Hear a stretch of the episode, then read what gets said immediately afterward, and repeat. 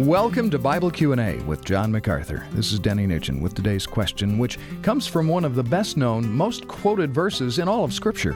I'm talking about Philippians chapter 4, verse 13, which says, "I can do all things through Christ who strengthens me."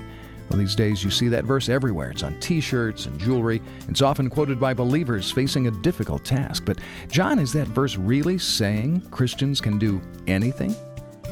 Well, let me take a moment and overturn the conventional thinking on I can do all things through Christ who strengthens me.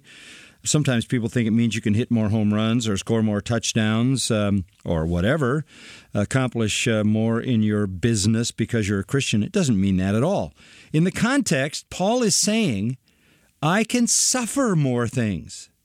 He says, Look, I know how to be content with nothing, I know how to abound. I'm content in anything.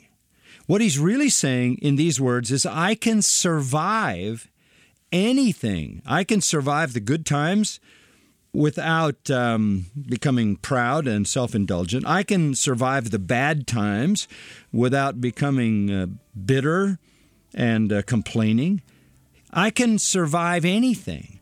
I can literally go through all kinds of experiences in life triumphantly because Christ strengthens me. The, the illusion that you can do anything you want to do is passed off in our culture all the time on people, and it's just not true. And having Christ doesn't change that. You can't do everything you want to do, humanly speaking, but you can endure anything that comes your way through the strength of Christ.